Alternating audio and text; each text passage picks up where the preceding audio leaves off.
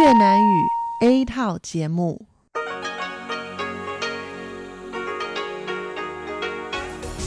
Đây là Đài Phát thanh Quốc tế Đài Loan RTI.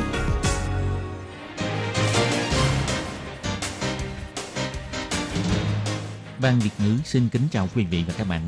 Đây là chương trình Việt ngữ Đài Phát thanh RTI được truyền đi từ Đài Loan.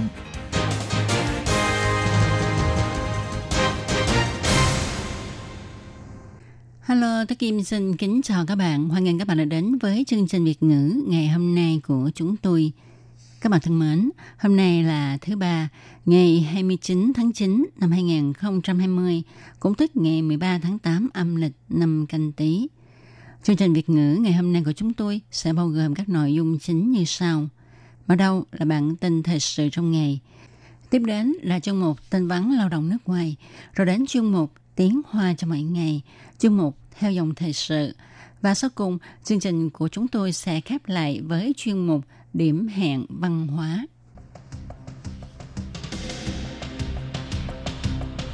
Mở đầu chương trình hôm nay, Tố Kim xin mời các bạn cùng đón nghe bản tin thời sự trong ngày. Và trước hết, mời các bạn cùng theo dõi các mẫu tin tóm lược nhé.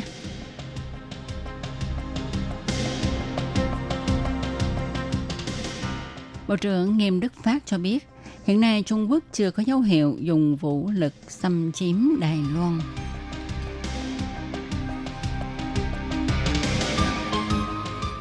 Bộ Ngoại giao Đài Loan cho hay 14 nước ban giao gửi công hàm ủng hộ Đài Loan tham gia Liên Hiệp Quốc.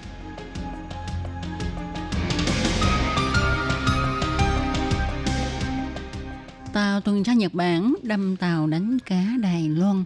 Bộ Ngoại giao Đài Loan cho biết giữ vững lập trường bảo vệ chủ quyền.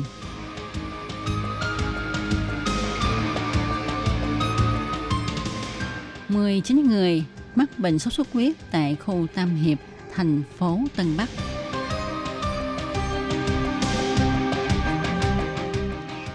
Không khí ô nhiễm tăng nguy cơ tác động mạch bỏng mạc.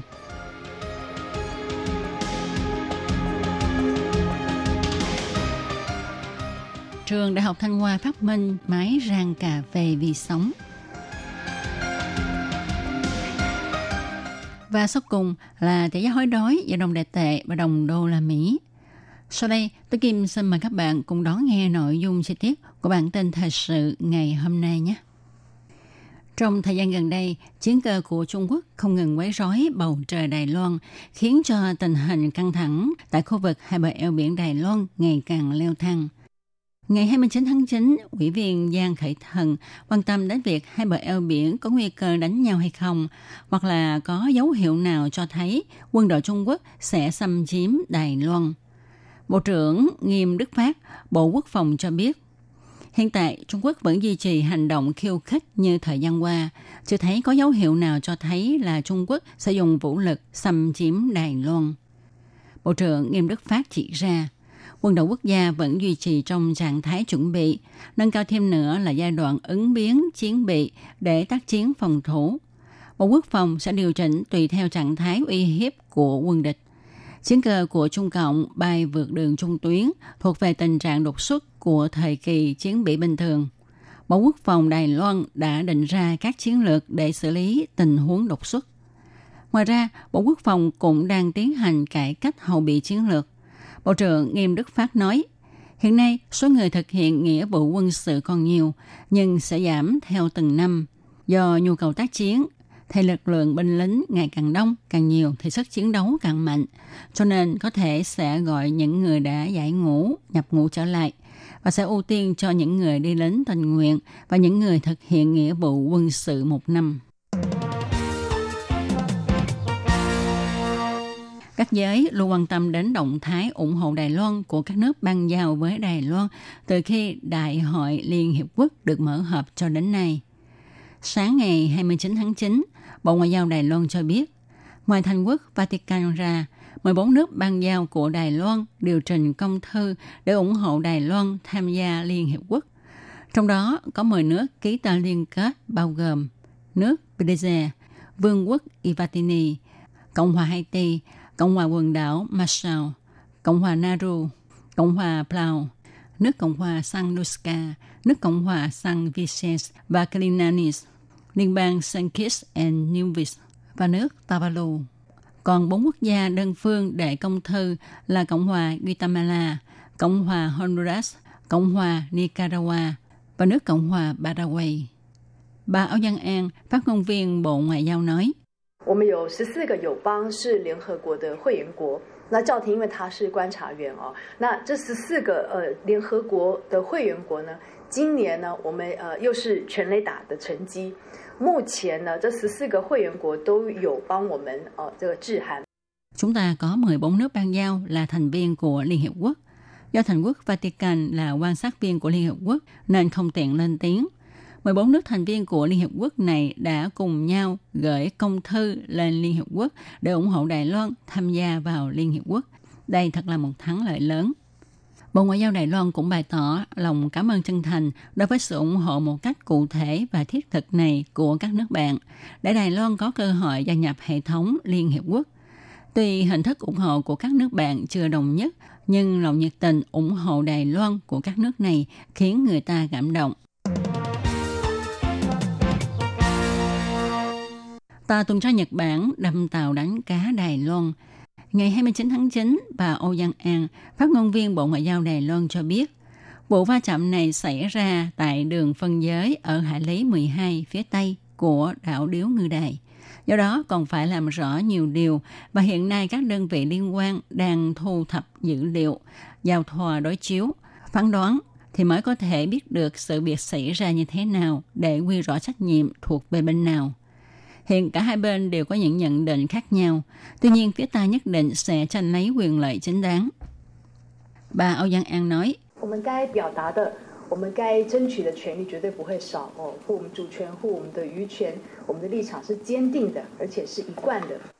những điều mà chúng ta muốn bày tỏ, quyền lợi mà chúng ta đáng được hưởng thì chúng ta được nói phải nói và giành lại – Bảo vệ chủ quyền, bảo vệ quyền đánh bắt cá của ngư dân Đài Loan là lập trường nhất quán và không thay đổi của chính phủ.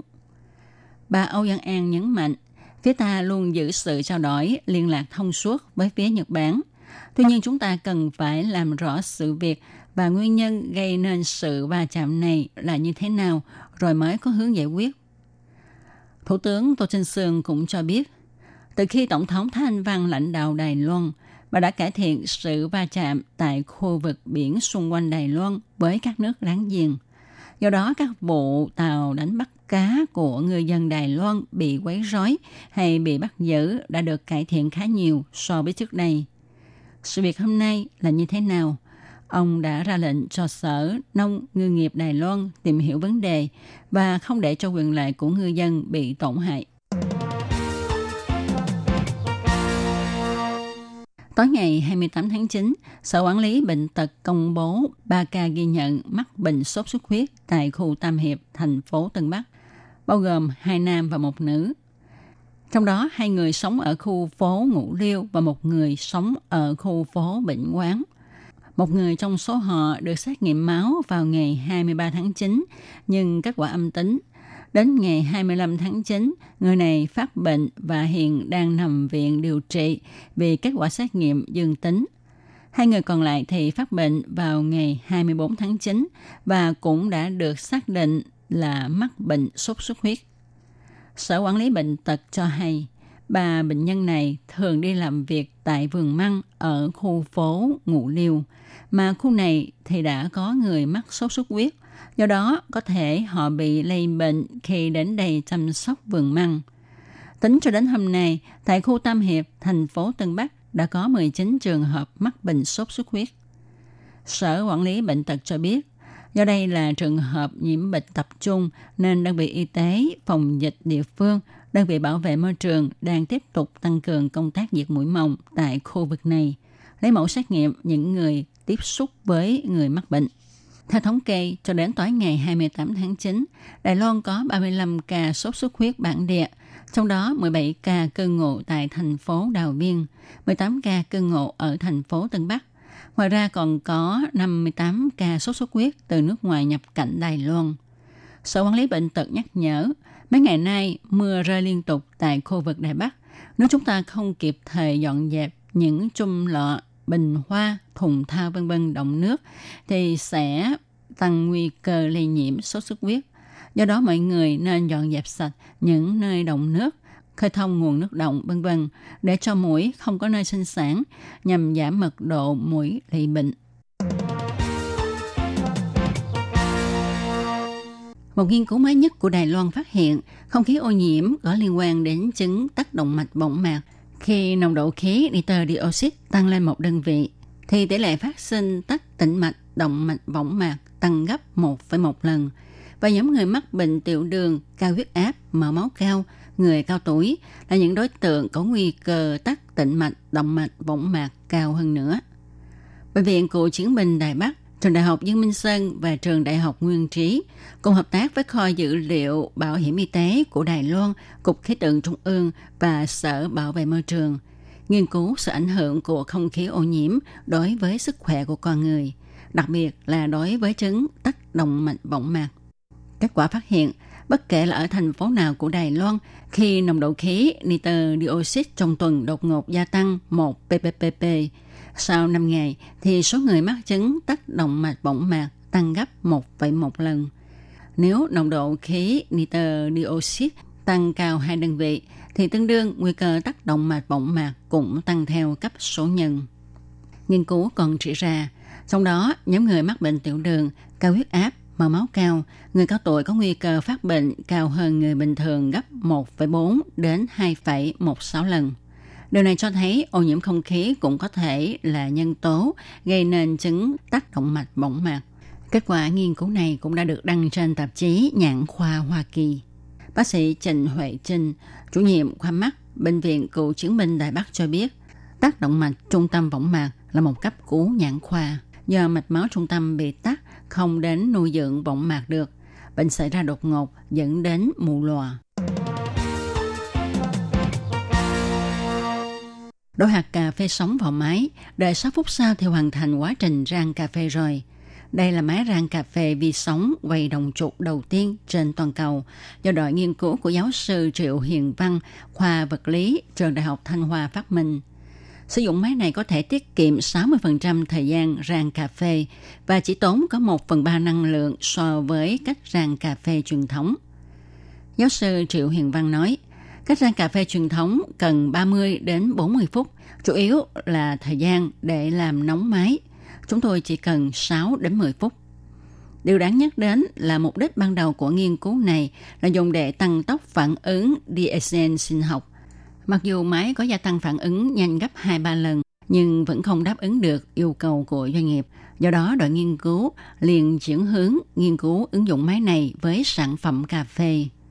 Giáo sư Trường Tồn Tục nói, đây là chuyện không ai ngờ đến. Chúng tôi vốn dùng máy này để luyện dầu diesel sinh học nhưng không đạt được hiệu quả mong muốn. Vậy là chúng tôi chuyển hướng nghiên cứu xem có thể ứng dụng vào thứ khác không. Đội nghiên cứu cho hay, kỹ thuật này đã nhận được nhiều bằng sáng chế ở châu Á, châu Mỹ. Máy này cũng thích hợp dùng để rang khô các loại đậu và rau củ quả, có khả năng gia tăng phát triển ngành nghề. Hy vọng sắp tới có thể đưa vào bán trên thị trường.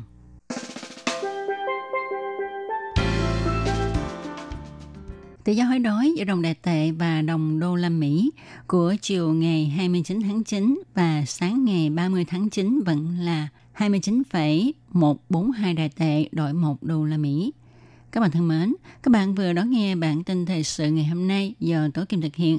Tố Kim xin chân thành cảm ơn sự chú ý theo dõi của các bạn. Thân chào tạm biệt các bạn. Bye bye. Quý vị và các bạn thính giả thân mến, chương trình phát thanh tiếng Việt của Đài Phát thanh Quốc tế Đài Loan RTI được truyền thanh 3 buổi tại Việt Nam, mỗi buổi phát một tiếng đồng hồ. Buổi phát chính vào lúc 6 giờ đến 7 giờ tối hàng ngày giờ Việt Nam qua tần số SW 9425 kHz với sóng dài 31 m.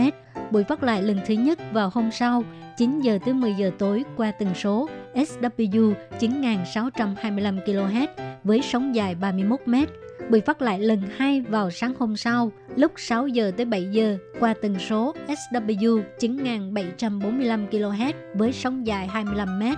Ngoài ra tại Đài Loan, ở khu vực Giang Nghĩa, Vân Lâm và Đài Nam có thể đón nghe chương trình của Ban Việt ngữ qua tần số AM 1422 kHz vào lúc 8 giờ tới 9 giờ tối mỗi thứ ba hàng tuần và chương trình sẽ được phát lại vào hôm sau lúc 9 giờ tới 10 giờ sáng. Đây là đài phát thanh quốc tế Đài Loan LTI, truyền thanh từ Đài Loan, Trung Hoa Dân Quốc. Mời các bạn theo dõi mục tin vắn lao động ngoài. Khiết Nhi và Thúy Anh xin chào các bạn. Các bạn thân mến, sau đây xin mời các bạn cùng đón nghe một tin vắn lao động của tuần này. Trong phần tin vắn lao động của ngày hôm nay, Thúy Anh và Khiết Nhi xin mang đến cho các bạn hai thông tin như sau. Thông tin thứ nhất đó là chính quyền thành phố Đài Trung phát hành phim ngắn hướng dẫn kỹ năng chăm sóc bằng năm thứ tiếng. Và thông tin thứ hai, công ty môi giới thu phí dịch vụ phải phù hợp với ba điều kiện. Nếu thu phí quá mức quy định, nặng nhất sẽ bị phạt ngưng hoạt động một năm. Và sau đây xin mời các bạn cùng đón nghe phần nội dung chi tiết của bản tin vắn ngày hôm nay. Hiện nay, toàn Đài Trung có hơn 25.000 lao động di trú làm công việc chăm sóc gia đình.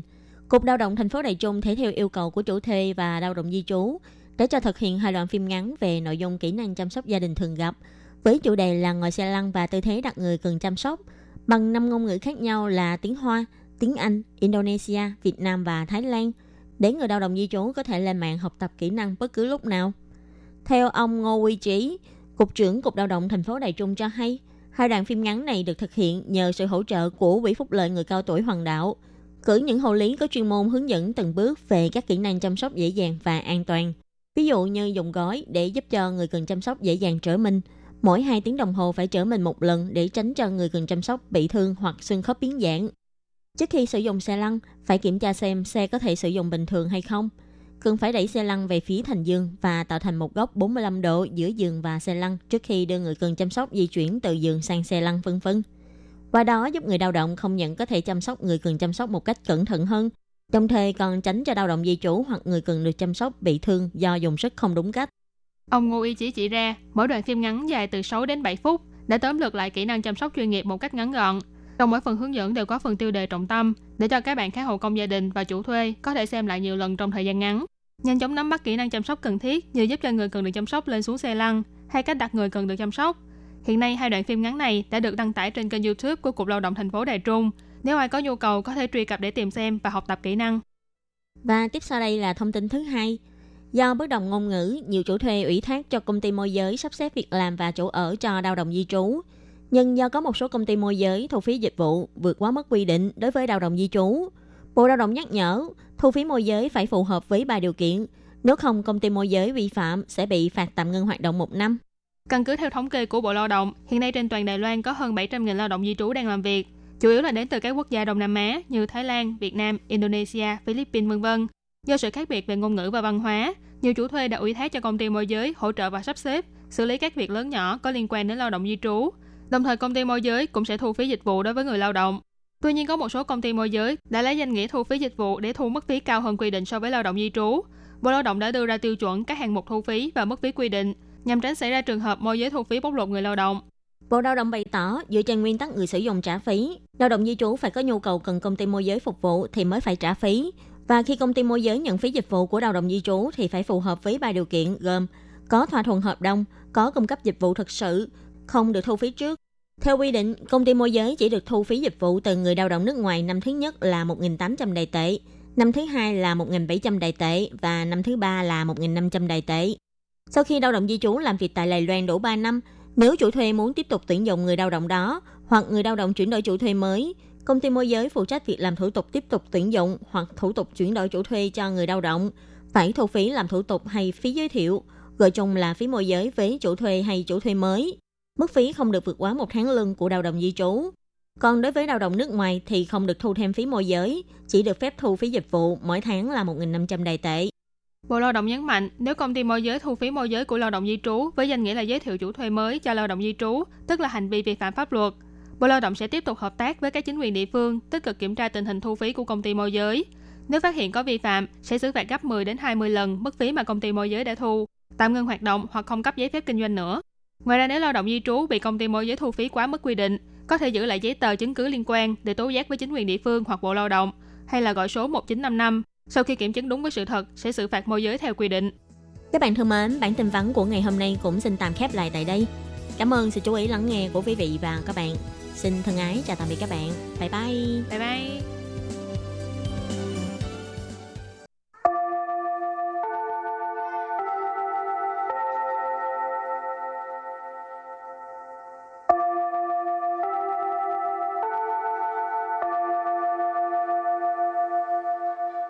Xin mời quý vị và các bạn đến với chuyên mục Tiếng Hoa cho mỗi ngày do Lệ Phương và Thúy Anh cùng thực hiện.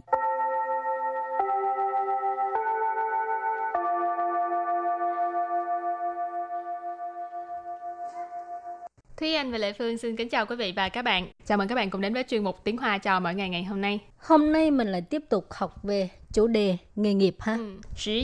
Tuần trước mình đã học qua về à, những cái nghề như là à, bảo mù, phán y viện, rồi uh, chủ sư, gia 庭 chủ phu vân vân. Thì không biết là các bạn có nhớ những cái từ này là nghĩ là gì hay không? Nếu như các bạn không nhớ thì xin mời xem lại tập tuần trước. Còn hôm nay mình lại tiếp tục làm quen với những cái uh, uh, từ vựng nghề nghiệp mà trong xã hội người ta thường nhắc tới. Ừ.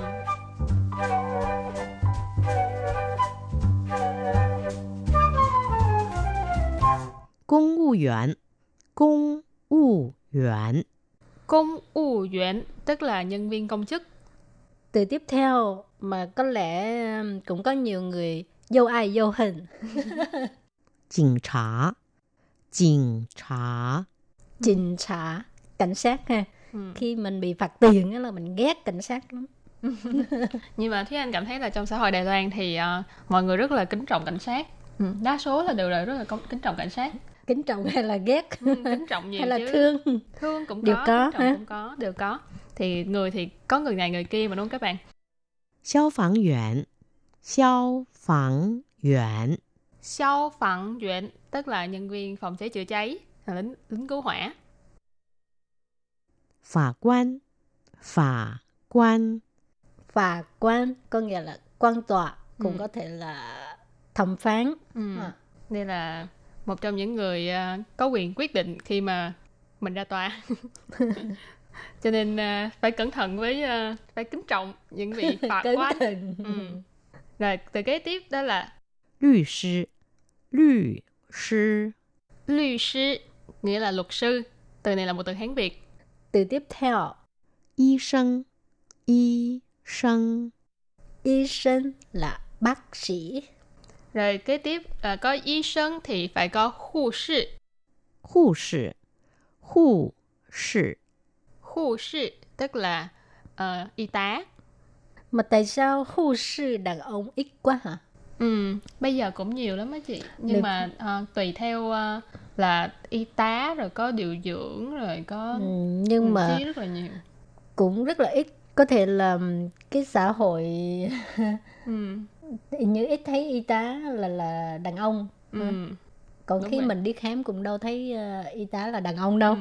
Chắc tại chị chưa gặp qua, em thì gặp qua rồi. Ừ, hay quá vậy? Sao gặp Ừ. được hay quá vậy? Thì Có thấy cảm thấy ừ, sao tự nhiên y tá mà đàn ông không? cũng bình thường chị em có thấy Dạ là hả? bây giờ ngành nghề nào cũng có nam có nữ nam nữ bình đẳng đúng không các bạn Lê Phương có coi một bộ phim của Mỹ thì um, cái tựa đề Lê Phương quên rồi.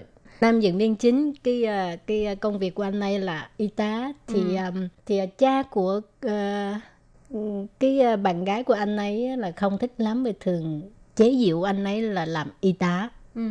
tại vì trong cái xã hội hồi đó Ừ. ờ, làm y tá thì chỉ có nữ giới thôi mà Ừ. cho nên ờ, coi cái bộ phim nó cũng thú vị lắm á Ừ. nói chung là cái ờ, sự ờ, không bất công trong ờ, bình không có bình đẳng nam nữ trong công việc á thực ra nó đã là một cái vấn đề rất là lâu rồi. Thế anh cảm thấy là bây giờ thì trong cái xã hội hiện đại thì mình cứ cứ xem nó như là một cái công việc bình thường thôi. Không có nhất thiết là phải phải nữ thì phải làm công việc nào mà nam thì phải làm công Ừ. việc nào. Mình cứ xem nó là một cái công việc bình đẳng. Ai cũng có thể làm được. Mình có năng lực là mình cứ làm được. Rồi hồi nãy mình có học về bảy từ vựng nói về nghề nghiệp rất Ừ. được um, quý trọng ha. Rồi bây giờ sau khi học xong các từ vựng thì mình vào phần đối thoại ha. ừ.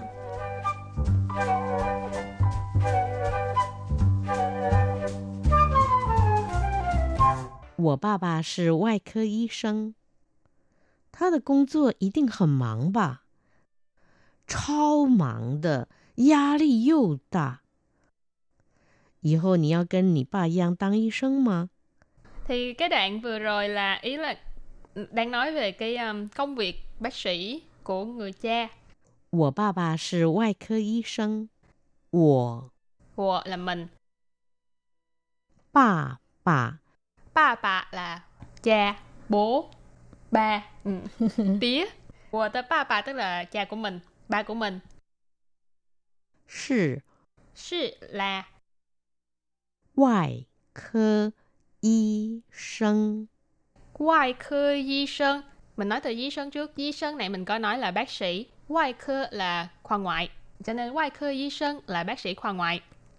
Rồi câu thứ hai, 他的工作一定很忙吧？ 他的工作一定很忙吧? Có nghĩa là công việc của ông ấy chắc chắn là rất bận, phải không?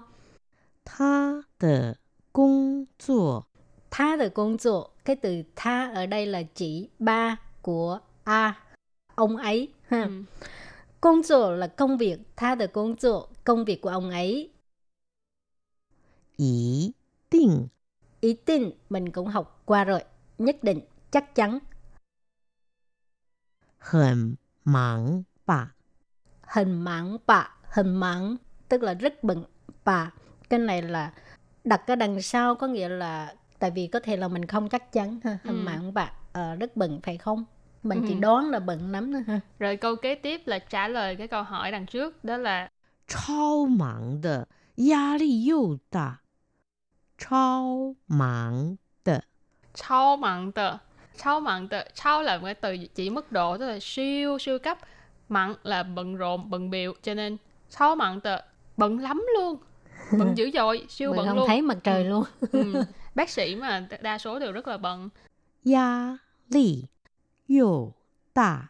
Gia ly dâu tạ, gia ly nghĩa là áp lực, rồi tạ là rất là lớn, rất là nặng nề. Ở đây dâu thì là mình có thể hiểu theo nghĩa là mà còn rất là vừa- nặng nề nữa. Cho nên gia ly dâu tạ là áp lực rất là nặng nề, hoặc là có rất là nhiều áp lực. Rồi câu cuối cùng. 以后你要跟你爸一样当医生吗？以后你要跟你爸一样当医生吗?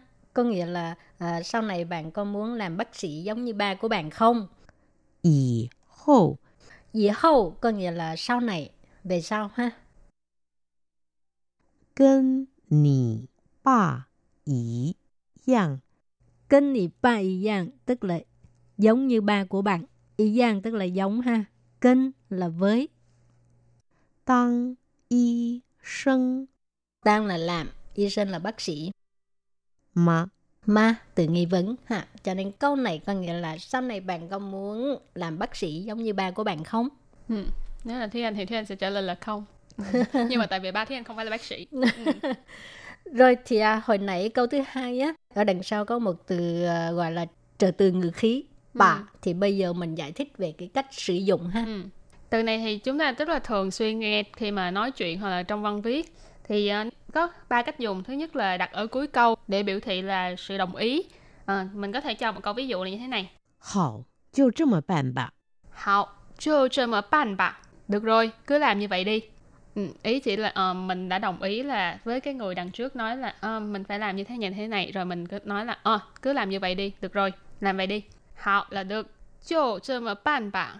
Cho mở bàn là cứ làm như vậy. Bà ở đây đặt ở cuối câu là gì? Ừ, Vậy đi. Không, ngoài ra cái trợ từ ngữ khí bà cũng đặt ở cuối câu mà biểu thị cái sự thỉnh cầu hoặc là mình ra lệnh hoặc là đề nghị hay là mình muốn thương lượng ha. Chẳng hạn như Nì băng băng tha bà. Nì băng băng tha bà. Có nghĩa là bạn giúp anh ấy đi.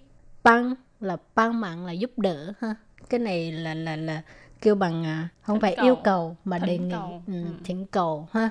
Băng băng tha bà Rồi cách thứ ba đó là đặt ở cuối câu và biểu thị sự suy đoán hoặc là ờ, mình thường nói là đặt ở trong câu hỏi.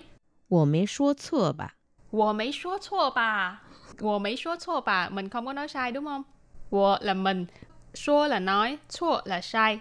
Mỹ đặt ở đằng trước, 说错 là không có nói sai cho nên 我没说错吧? Mình không có nói sai đúng không? Cho nên cái từ bà này có sử dụng trong nhiều trường hợp mà ừ. cái à, đặc điểm chung đó là đặt ở cuối câu. Ừ.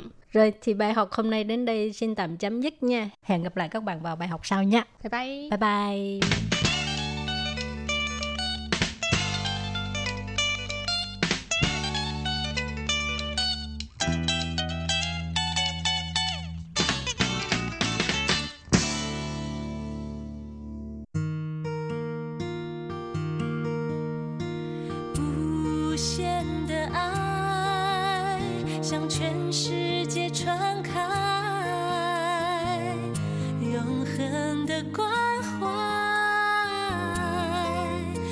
Quý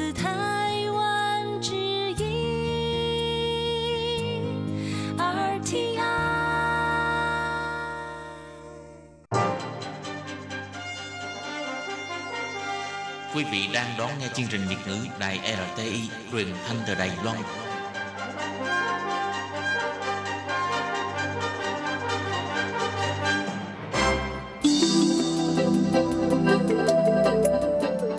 Quý vị đến với chuyên mục Theo dòng thời sự do Minh Hà thực hiện. Chuyên mục này sẽ giới thiệu những đề tài thú vị cùng những dòng thời sự và sự kiện nổi bật đang diễn ra tại Đài Loan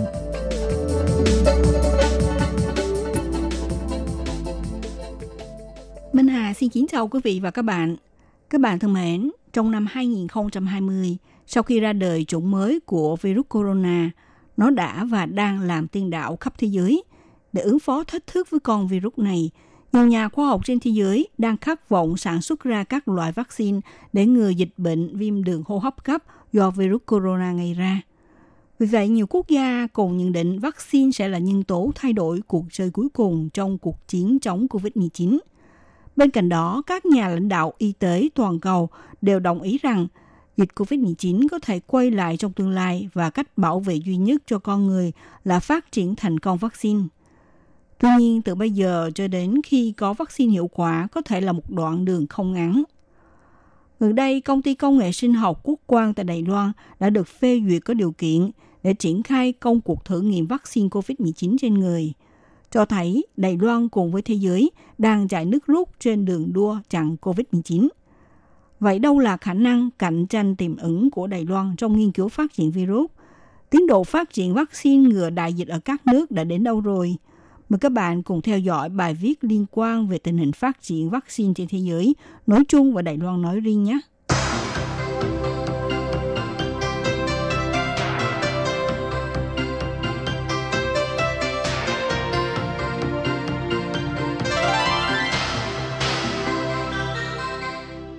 Khi dịch bệnh do virus corona chủng mới bắt đầu thổi bùng sự sợ hãi tại Trung Quốc đã cản trở các hoạt động đi lại toàn cầu, dập tắt hoạt động kinh tế và khiến hơn một nửa dân số loài người phải ở nhà, lây nhiễm cho hơn 23 triệu người và con số đang tiếp tục tăng. Mà chưa kể đến số người thiệt mạng vì con virus này đã vượt hơn 800.000 người. Trong khi đó, con virus quái quỷ vẫn chưa có dấu hiệu dừng lại. Do đó, việc làm thế nào để vaccine phòng COVID-19 có thể đưa vào sử dụng trong thời gian sớm nhất mà vẫn đảm bảo tính hiệu quả và an toàn là bài toán đặt ra với các nhà khoa học cũng như là cơ quan quản lý nhà nước. Đến thời điểm này, cuộc chạy đua phát triển vaccine COVID-19 đang vào giai đoạn nước rút với các công ty ở Anh, Mỹ và Trung Quốc đang dẫn đầu. Theo nguồn tin của giới truyền thông bao gồm Trial Science News, Reuters, New York Times cho biết, các công ty này đang hoặc là chuẩn bị triển khai thử nghiệm lâm sàng giai đoạn 3 với vaccine ngừa COVID-19, giai đoạn cuối cùng trong quy trình phát triển vaccine. Nếu kết quả thử nghiệm thuận lợi, họ có thể được cấp phép sử dụng chính thức vào cuối năm nay. Tại Trung Quốc, có 8 loại vaccine COVID-19 đang được thử nghiệm lâm sàng ở người, trong đó đáng chú ý là các sản phẩm của Tập đoàn Dược phẩm Quốc gia Trung Quốc Sinopharm, công ty công nghệ sinh học Sinovac Biotech và công ty dược sinh học CanSino Biotics. Xét về mặt kỹ thuật, các công ty Trung Quốc đang dẫn đầu cuộc đua này. Tập đoàn Công nghệ Sinh học Trung Quốc, một đơn vị thành viên của Sinopharm, cho biết đã thử nghiệm lâm sàng giai đoạn 1 và 2 một loại vaccine bất hoạt ở hơn 1.000 người tình nguyện. Kết quả thử nghiệm cho thấy tính an toàn và hiệu quả. Vaccine bất hoạt được sản xuất bằng cách nuôi cấy tác nhân, sau đó bất hoạt chúng bằng nhiệt hoặc là hóa chất. Giờ đây, vaccine của Sinopharm bắt đầu được thử nghiệm lâm sàng giai đoạn 3 tại Abu Dhabi, các tiểu vương quốc Ả Rập Thống Nhất, với 15.000 người tình nguyện tuổi từ 18 đến 60 sẽ tham gia. Dự kiến kéo dài 3 tới 6 tháng. Vào tháng 7, Bangladesh cho phép hãng công nghệ sinh học Sinovac Biotech thử nghiệm lâm sàng giai đoạn 3 đối với một vaccine COVID-19 do hãng này phát triển ở 4.200 người tình nguyện tại 7 bệnh viện ở Dhaka, Bangladesh. Sản phẩm này của Sinovac Biotech cũng đang thử nghiệm lâm sàng giai đoạn 3 ở Brazil. Song đáng chú ý nhất là vaccine H5 New Coronavirus do công ty dược sinh học CanSino Biologics và Viện Công nghệ Sinh học Bắc Kinh thuộc Học viện Khoa học Quân y Trung Quốc hợp tác phát triển. Hồi tháng 5, CanSino Biologics bất ngờ trở thành công ty đầu tiên công bố báo cáo nghiên cứu khoa học đầy đủ về cuộc thử nghiệm lâm sàng giai đoạn 1 của vaccine H5 New Coronavirus ở hơn 100 người tình nguyện. Báo cáo cho biết các mức hàm lượng cao của kháng thể chống virus corona xuất hiện ở 75% người tình nguyện, được tiêm liều cao và 50% ở người thử nghiệm, được tiêm liều từ trung bình đến thấp. Tuy nhiên, Dennis Burton, nhà nghiên cứu miễn dịch ở Viện Nghiên cứu Y khoa Scripps Research ở Mỹ, nhận định kết quả thử nghiệm trên không ai ấn tượng. Hồi đầu tháng 7, người đồng sáng lập Casino Biologics cho biết đang đàm phán với nhà chức trách ở Nga, Brazil, Chile và Ả Rập Saudi để triển khai cuộc thử nghiệm lâm sàng giai đoạn 3. Casino Biologics đặt mục tiêu sản xuất 100 tới 200 triệu liều vaccine vào đầu năm 2021. Bên cạnh đó, vaccine SEC OX1 New COVID-19 hay còn gọi là AZD1222 do Viện Trainer của trường đọc Oxford và hãng dược phẩm AstraZeneca ở Anh phát triển, có thể trở thành vaccine COVID-19 được cấp phép đầu tiên trên thế giới. Sản phẩm đang bước vào thử nghiệm lâm sàng giai đoạn 3 ở Anh, Nam Phi và Brazil.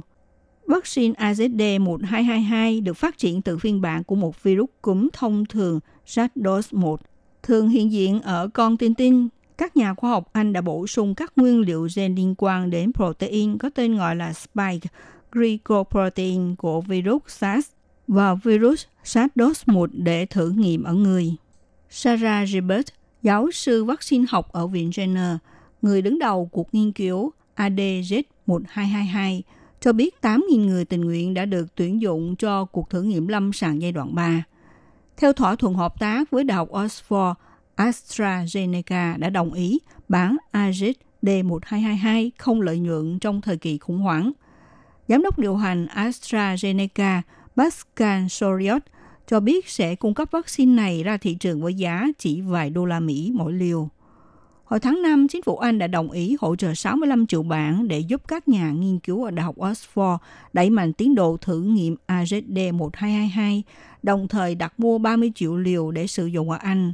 Đây là một phần của thỏa thuận mua 100 triệu liều vaccine AZD1222 của chính phủ Anh. Trong đó, nhiều triệu liều sẽ cung cấp cho nước đang phát triển với giá rẻ. AstraZeneca cũng đã ký kết thỏa thuận 1,2 tỷ đô la Mỹ với cơ quan nghiên cứu và phát triển y sinh tiên tiến thuộc Bộ Y tế và Dịch vụ Con Người Mỹ để phát triển và cung cấp 300 triệu liều cho Mỹ. Hồi đầu tháng 6, Liên minh đổi mới sẵn sàng ứng phó dịch bệnh, một tổ chức từ thiện có trụ sở ở Davos, Thụy Sĩ và Liên minh toàn cầu về vaccine thông báo đầu tư 750 triệu đô la vào AstraZeneca để hợp tác sản xuất 300 triệu liều AZD1222 cho chương trình tiếp cận vaccine công bằng trên toàn cầu. Mới đây, Viện Serum, nhà sản xuất vaccine hàng đầu ở Ấn Độ, đã được sự cho phép của AstraZeneca để sản xuất và cung cấp 1 tỷ liều AZD1222 cho Ấn Độ và các nước có thu nhập thấp trên khắp thế giới. Viện này cho biết sẽ bắt đầu tiến hành thử nghiệm ở người tại Ấn Độ vào tháng sau. Tại một cuộc điều trần trước Quốc hội Anh hồi đầu tháng 7, Kate Benham, người đứng đầu nhóm chuyên trách vaccine COVID-19, nhận định hiện tại AZD1222 là vaccine COVID-19 dẫn đầu thế giới. Cũng trong tháng 7, tạp chí y khoa Lancet công bố kết quả thử nghiệm lâm sàng AZD1222 cho thấy vaccine này không gây bất cứ phản ứng phụ nghiêm trọng nào, đồng thời tạo ra phản ứng miễn dịch thông qua sự xuất hiện các kháng thể và tế bào T độc. Nhóm tế bào tiêu diệt các tế bào bị nhiễm virus. Với thành công bước đầu này, AZD1222 có thể được cấp phép vào đầu năm 2021 nếu dữ liệu của các cuộc thử nghiệm lâm sàng giai đoạn 2 và giai đoạn 3 tiếp tục có kết quả tích cực. Tại Mỹ, vaccine mRNA 1273 của công ty công nghệ sinh học Moderna cũng vừa hoàn tất đăng ký tuyển người tình nguyện cho cuộc thử nghiệm lâm sàng giai đoạn 2 và chuẩn bị cho cuộc thử nghiệm lâm sàng giai đoạn 3 Kết quả cuộc thử nghiệm lâm sàng giai đoạn 1 của vaccine này công bố hôm 14 tháng 7 cho thấy đã tạo ra phản ứng miễn dịch khả quan. Hồi tháng 4, Moderna đã được Branda đồng ý đầu tư 483 triệu đô la để tăng tốc độ phát triển mRNA 1273. Ngày 17 tháng 6, chính phủ Israel đã ký thỏa thuận mua sản phẩm này để cung cấp cho nhu cầu trong nước nếu nó được phát triển thành công. Một đối thủ nặng ký khác trong cuộc đua phát triển vaccine COVID-19 là công ty công nghệ sinh học Novavax, trụ sở tại Maryland, Mỹ. Công ty này bắt đầu thử nghiệm lâm sàng giai đoạn 1 đối với NVX COVID-2373 hồi tháng 5. Trong lịch sử 33 năm tồn tại, Novavax chưa bao giờ cung cấp bất kỳ vaccine nào ra thị trường nhưng các chuyên gia lạc quan về công nghệ mà Novavax đang sử dụng để phát triển NVX COVID-2373 đó là công nghệ sản xuất vaccine bằng cách biến các tế bào của côn trùng thành các nhà máy nhỏ để bơm hút các protein quan trọng của virus corona với tốc độ nhanh hơn so với phương pháp sản xuất vaccine thông thường. Sử dụng tế bào chuột hoặc các động vật có vú khác. Cho đến nay, Novavax đã nhận được nhiều khoản đầu tư để phát triển MVS COVID-2373, bao gồm 388 triệu đô la Mỹ từ CEBI, và 1,6 triệu tỷ đô la Mỹ từ chương trình Operation Warp Speed của chính phủ Mỹ. Ngày 11 tháng 8 vừa qua, thì Tổng thống Nga ông Vladimir Putin tuyên bố vaccine ngừa COVID-19 đầu tiên của Nga đã được đăng ký và sẽ sản xuất hàng loạt trong thời gian tới.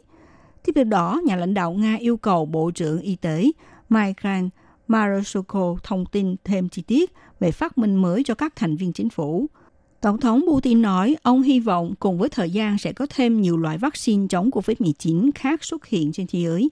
Riêng Nga thì sẽ bắt đầu sản xuất hàng loạt vaccine nội địa trong thời gian sớm nhất.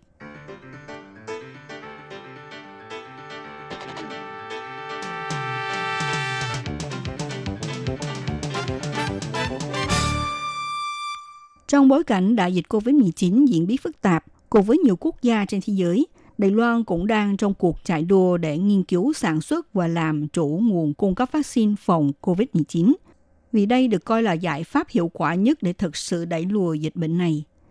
Ngày 17 tháng 8, Sở Quản lý Thực phẩm và Dược phẩm Đài Loan công bố đã phê chuẩn có điều kiện cho thử nghiệm lâm sàng giai đoạn 1 đối với vaccine ngừa COVID-19 do công ty công nghệ sinh học quốc quang điều chế. Dự kiến hơn 60 người khỏe mạnh sẽ được lựa chọn để tham gia thử nghiệm – đây là nhà sản xuất dược phẩm đầu tiên của Đài Loan bước vào giai đoạn thử nghiệm đầu tiên trên người. Xem xét tình hình dịch bệnh COVID-19, gần đây Sở Quản lý Thực phẩm và Dược phẩm đã tổ chức hội nghị chuyên gia đánh giá thử nghiệm lâm sàng vaccine để xét duyệt giai đoạn 1 chương trình thử nghiệm lâm sàng đối với vaccine ADMRSC2F vaccine để phòng ngừa COVID-19 do công ty công nghệ sinh học quốc quang điều chế. Các chuyên gia tham dự hội nghị đề xuất phê duyệt có điều kiện cho giai đoạn 1 chương trình thử nghiệm lâm sàng của công ty công nghệ sinh học Quốc Quang. Công ty Quốc Quang có thể sàng lọc những người đủ điều kiện tham gia thử nghiệm, để bổ sung đầy đủ các dữ liệu về tính an toàn và được Bộ Y tế Phúc Lợi phê duyệt là có thể tiêm vaccine cho những người tham gia thử nghiệm. Dự kiến giai đoạn 1 chương trình thử nghiệm trên người của công ty Quốc Quang sẽ chọn 60 người khỏe mạnh tham gia thử nghiệm tại Bệnh viện Đạo Quốc gia Đài Loan – tiến hành thử nghiệm về tính an toàn và độc tính trước tiên. Sở Quản lý Thực phẩm và Dược phẩm cho biết, ngoài công ty công nghệ sinh học quốc quang, dự án đăng ký của các nhà sản xuất dược phẩm khác cũng đang trong quá trình phê duyệt. Quốc Quang là công ty đầu tiên ở Đài Loan được phê duyệt có điều kiện thử nghiệm trên người. Tính đến ngày 18 tháng 8 đã có 6 ứng viên vaccine của Anh, Mỹ, Pháp và Trung Quốc được xác định là ứng viên tiên tiến nhất. Dù chúng ta nôn nóng có vaccine nhưng nhiều câu hỏi vẫn còn bỏ ngỏ. Đến nay, cho dù có nhiều thông báo ngoạn mục nhưng vẫn chưa có vaccine ngừa COVID-19 nào được đưa ra thị trường. Trên thế giới có khoảng 200 dự án nghiên cứu vaccine ngừa COVID-19. Trong số đó có 139 dự án đang được thử nghiệm trên chuột vật khỉ. 27 dự án được thử nghiệm lâm sàng trên người, nhưng về kỹ thuật chỉ có 6 dự án vaccine sáng giá nhất.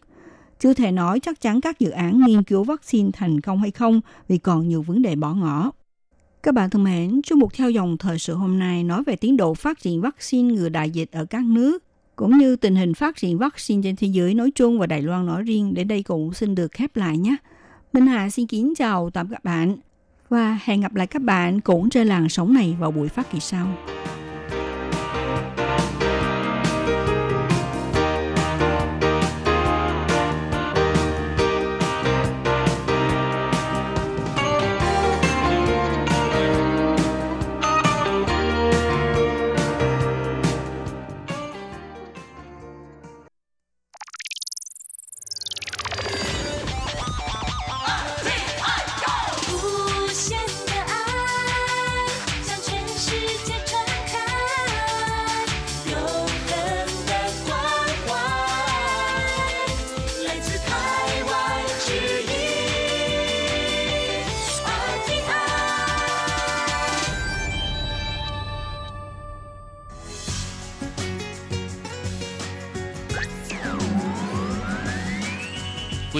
Đang đón nghe chương trình Việt ngữ Đài RTI truyền thanh từ Đài Loan.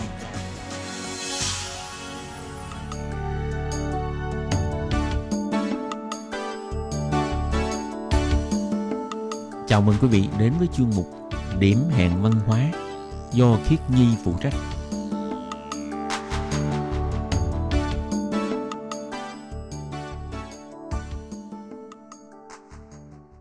Xin chào các bạn, các bạn thân mến, các bạn đang đón nghe chuyên mục điểm hẹn văn hóa.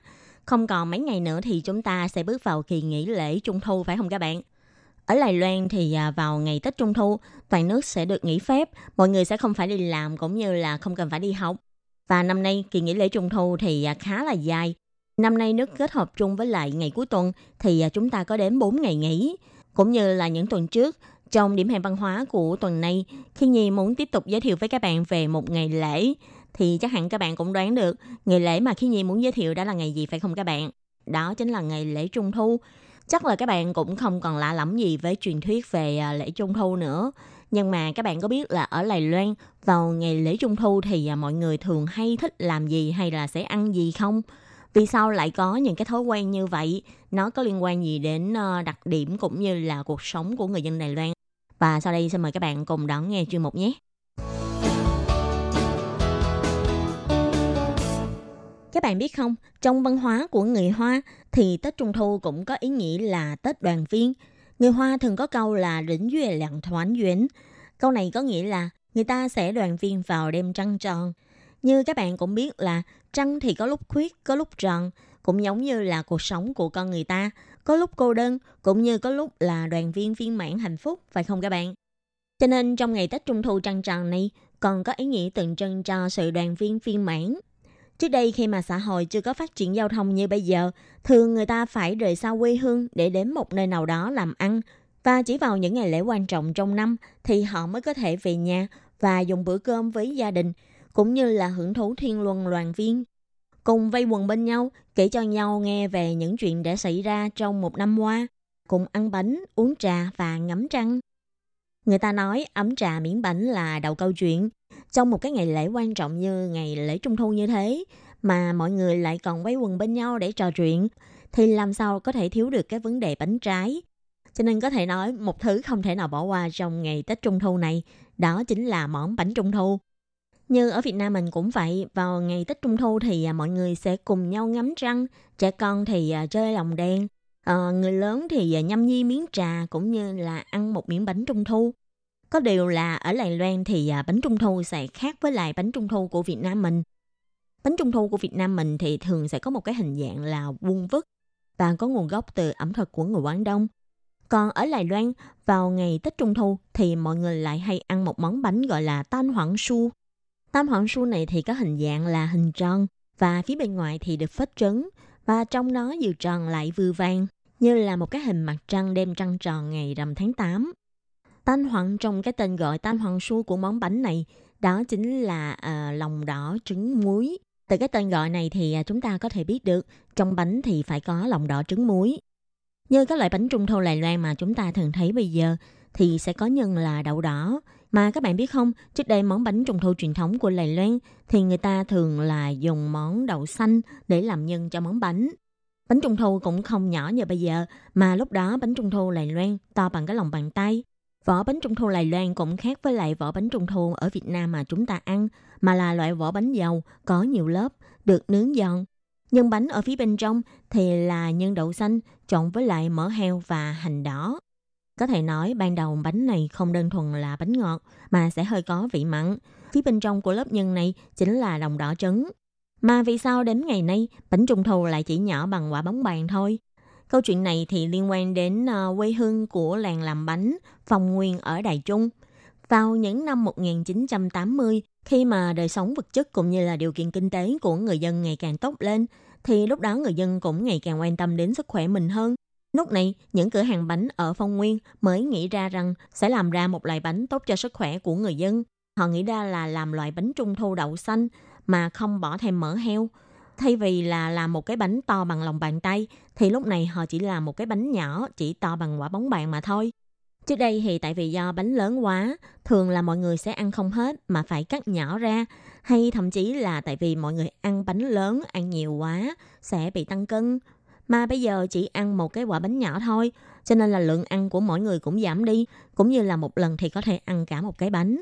Như thế cũng vừa tiện lợi, vừa vệ sinh lại vừa hợp với lại khẩu phần ăn của mỗi người hơn. Và không ngờ là sau khi ờ, cái bánh mini này được đưa ra đã được thị trường ủng hộ rất là nhiệt liệt. Cũng từ đó, nhiều cửa hàng bánh khác cũng học theo. Vào các năm tiếp theo thì ờ, các cửa hàng khác trên toàn quốc cũng lần lượt đưa ra những cái bánh trung thu size mini nhỏ như là cái quả bóng bàn như của những cái tiệm bánh ở Phong Nguyên Đài Trung đã sản xuất. Cũng dần dần, cỡ bánh size mini này trở thành một cái cỡ bánh phổ biến trong thị trường bánh trung thu của Lài Loan. Và cái bánh tam hoàng su này cũng không ngừng được cải tiến. Thay vì trước đây thì à, dùng đậu xanh để làm nhân bánh, nhưng sau này thì nhân bánh đã được đổi thành đậu đỏ. Theo quan niệm của người Đài Loan thì à, đậu đỏ có ý nghĩa là đậu tương tư cũng như là một cái loại đậu tượng trưng cho tình yêu. Và đồng thời thì à, theo người Đài Loan, đậu đỏ là một loại thực phẩm rất là tốt cho sức khỏe. Vì đậu đỏ là một loại thực phẩm rất là lành tính, cũng như là bổ máu và rất là nhiều dinh dưỡng. Có lẽ vì thế, những năm tiếp theo đó thì nhân đậu xanh trong bánh trung thu đã được thay bằng đậu đỏ. Một mặt là vì à, đậu đỏ có hàm lượng dinh dưỡng cao, tốt cho sức khỏe của người dân.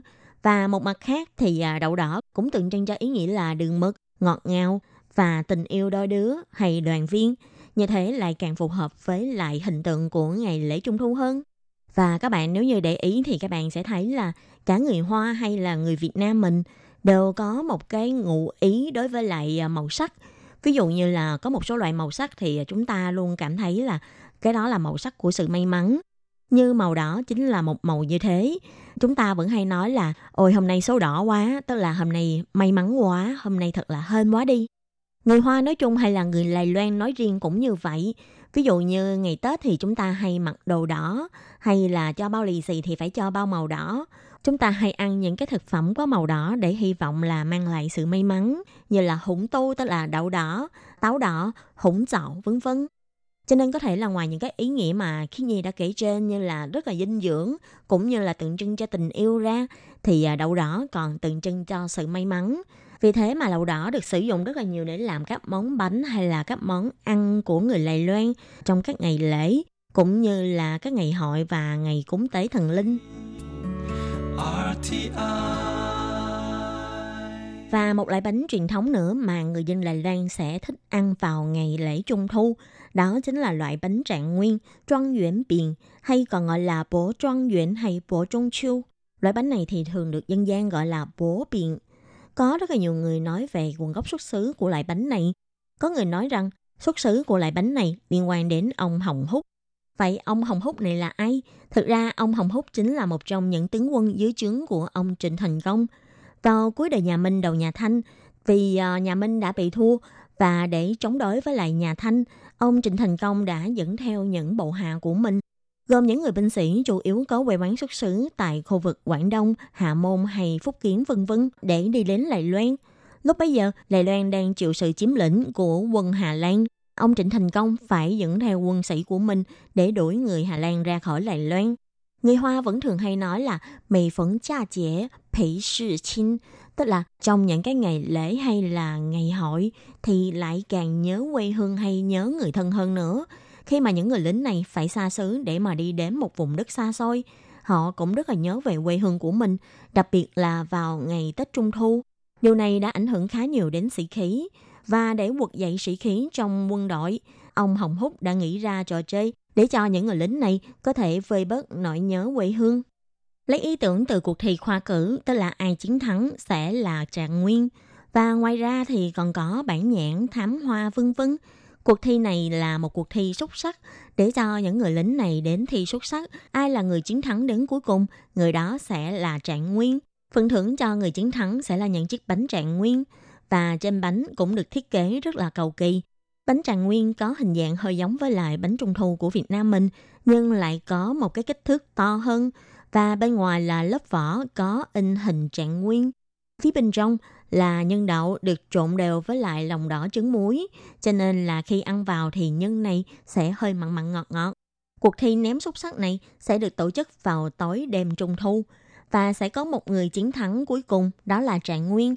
Sau Trạng Nguyên còn có hai bản nhãn, bốn thám hoa, 8 tiến sĩ, 16 cử nhân và 32 tú tài cộng lại tất cả là 63 người sẽ được giải thưởng. Thì như vừa rồi khi Nhi có nói đó là với người Hoa, một số điều trong cuộc sống có thể à, mang ngụ ý cho sự may mắn. Ví dụ như màu sắc thì à, là màu đỏ hay màu vàng vân vân là màu của sự may mắn. Ngoài ra thì à, con số cũng là một yếu tố có thể tượng trưng cho sự may mắn. Ví dụ như con số 9, 9 tức là đại diện cho sự lâu dài, sự trường cũ, hay là số 10 tức là thập toàn thập mỹ. Ngoài ra thì à, còn có số 3, số 6, số 7, số 8 vân vân thì những con số này đều là con số may mắn. Sở nhĩ trong cuộc thi này có 63 người chiến thắng là lại lấy con số 7 lần 9 63. Và các bạn biết không, ở Trung Quốc, số 9 lần 9 81 là con số tượng trưng của vua chúa. Ý nghĩa rằng là chỉ có vua mới có thể trường tồn hay vĩnh cửu trong cái thế gian này. Cũng giống như chúng ta coi phim vẫn thấy là mọi người khi chào vua thì phải nói là hoàng thượng vạn tuế, vạn tuế, vạn vạn tuế đúng không? Chỉ có vua mới có thể có 10.000 tuổi là trường thọ. Những người khác là chỉ có thể thiên tuế thôi, chứ chưa tới được vạn tuế. Trong đây cũng vậy, số 9981 là con số tượng trưng của vua, còn con số 9872 là con số đặc trưng của thân vương. Chỉ có những người thân vương mới được dùng con số 72 này còn ông Trịnh Thành Công lúc ở nhà Minh thì từng được phong là quận vương. Quận vương thì được dùng con số 63. Cho nên trong cuộc thi này chọn ra 63 người để được giải thưởng, cũng như là hàm ý là 7 lần chính 63 người, như ngầm để chúc mừng ông Trịnh Thành Công mọi sự may mắn trong dịp lễ Trung Thu. Thì đây là câu chuyện liên quan đến uh, kỳ thi trạng nguyên vào dịp lễ Trung Thu, cũng như là việc ăn bánh trạng nguyên trong dịp lễ Trung Thu. Sau này, khi mà tập tục về cuộc thi này cũng được lan truyền trên khắp đảo Lài Loan, thì lúc đó tập tục ăn bánh trạng nguyên vào dịp lễ Trung Thu tại Lài Loan cũng dần được hình thành trong xã hội. Còn một điều nữa đó là quan niệm khoa cử luôn đi sâu vào à, tâm trí của người Hoa nói chung hay của người Lài Loan nói riêng. Ai ai có con cái đều muốn con cái mình có thể học thành tài, con cái mình có thể thi được một cái trường tốt để sau này có được một công việc tốt. Cho nên ngày nay, việc ăn bánh trạng nguyên cũng thầm ngoan một ý nghĩa là cha mẹ muốn cho con cái mình có thể học giỏi và may mắn trong con đường học vấn. Vào ngày Tết Trung Thu cũng sẽ chuẩn bị món bánh này để cho các em sĩ tử ăn và có thể ngày càng học giỏi. Thì chúng ta nói bánh trái của ngày Tết Trung Thu mà phải không các bạn? Thì à, ngoài bánh ra, một món ăn nữa mà Trung Thu mà mọi người rất là thích ăn đó là món bưởi. Bưởi thì thường có mùa thu hoạch vào à, dịp Trung Thu, cho nên là đây là một cái loại trái cây rất là dễ ngập vào mùa này. Mà sau khi ăn bánh trung thu, có thể ăn một miếng bưởi hơi chua chua và ngọt ngọt thì càng hợp hơn phải không các bạn? Mà các bạn biết không, thực ra thì à, việc ăn bưởi cũng có hàm ý riêng đó. Đó là quả bưởi trong tiếng Hoa có nghĩa là dâu tử.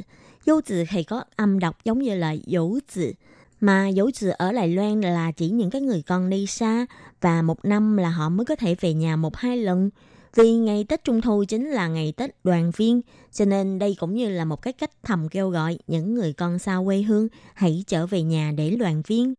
Ngoài ra thì âm đọc du còn có nghĩa là bảo du, tức là hãy phù hộ. cũng giống như là đang thầm cầu nguyện thần linh hãy phù hộ cho mình có được nhiều sự may mắn và bình an trong một năm mới. Các bạn biết không, ở Lài Loan khi mà người ta cắt bưởi thì à, người ta sẽ cắt đi cái phần mà chóp bưởi. Phần vỏ bưởi còn lại thì người ta sẽ lột ra và cắt thành một cái hình hoa để làm nón trái bưởi cho bọn trẻ ấp lên đầu vào ngày Trung Thu. Như vừa nãy thì chúng ta có nói là ăn bưởi là để cầu mong thần linh phù hộ cho mình là có được bình an và may mắn trong à, ngày lễ Trung Thu thì việc để cho bọn trẻ con đội chiếc mũ vỏ bưởi này cũng như là thầm mong là thần linh hãy phù hộ cho các em nhỏ được à, bình an, được à, may mắn trong một năm mới. Các bạn thân mến, chuyên mục điểm hẹn văn hóa của tuần này cũng xin tạm khép lại tại đây. Cảm ơn sự chú ý lắng nghe của quý vị và các bạn, cũng như là chúc các bạn có một kỳ nghỉ trung thu thật là vui vẻ và nhiều sự may mắn.